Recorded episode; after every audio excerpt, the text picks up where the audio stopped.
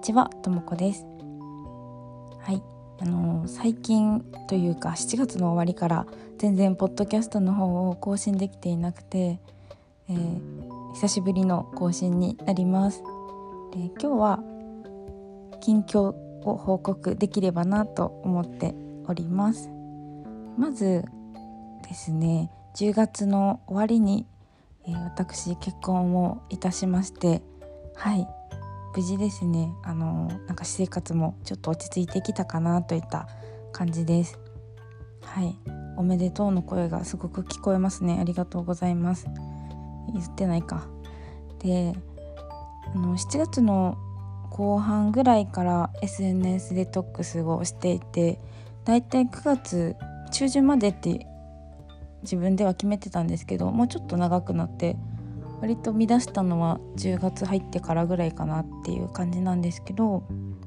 まあ、それまでも全然今まで仲良かったお友達だったりとかお世話になってる人とかとの交流はあって本当に SNS 見てないだけみたいな感じだったんですけどなんかそうですね何が変わったのかって言ったら本当にあの SNS 見る時間が減った。で余分な情報ですねなんかこうなんとなくこう目に入って、えー、見てしまう情報とかっていうのを、まあ、こうしこう絞っていけたのかなっていうふうに思ってます。なので、ね、結構自分の時間ができてその分こう読みたかった本を読めたりとか例えば体をしっかり休めることができたとかがメリットになったことの方が多いですね。もうデメリットって本当にないかな。なんか友達の近況を知らなかったくらい。あの SNS でしかつながってない。なんかそんなに頻繁に連絡を取らない人とかの近況が分からなかったくらいで。くらいとか言っちゃあれなんですけど。でも後から知ることもできるじゃないですか。インスタとかで。なんやろ。ねあの普通に投稿で載せてたら。だからまあそこは泳いでよかったので、うん、ちょうど789と789月とゆっくり過ごせたんじゃないかなと思ってます。その期間私すごい充電期間で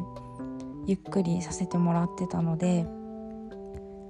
えなんだろう。いろいろこうこれからのことを考える時間にもなったしそうですね。またちょっといろんな意味で視野が視野が広がった。SNS に頼らなくても視野が広がるんだなっていうことをなんか気づいた時間だったなと思います。近況そうだな。なんか特にもう本当にこれといってないんですけどうん。やっぱり私生活のことの方が進展としては多いかなといった感じです。ね、もう年齢も年齢なんでそろそろ落ち着いてっていう落ち着いていいかななって思ってたところやったのでよかったですね。はいですね。体のことでいくとそうですねまあ病気がちょっと悪くなって4月ぐらいからずっと、まあ、本格的に体を休めてるっていう感じなんですけどなんかなかなかこうすぐに良くなるものじゃないし私の病気ってこう一生付き合っていかないといけないものだったりするのでそことこううまく自分を理解しながら、自分の自分への理解を深めていくっていうところそこがすごくやっぱり課題でどうしてもやっぱり無理しすぎてしまったり自分に負荷をかけやすい性格ではあるのでね、自分に優しく周りにも優しくこう過ごせていけたらいいなと思います。はい、では今後とも、ね、あのよろしくお願いします。会った時だったりとか連絡取った時には、ね、またいろいろとお話できたらなと思うので、はい、またこれからも少しずつ更新していきたいなと思ってます。はい、ではまたね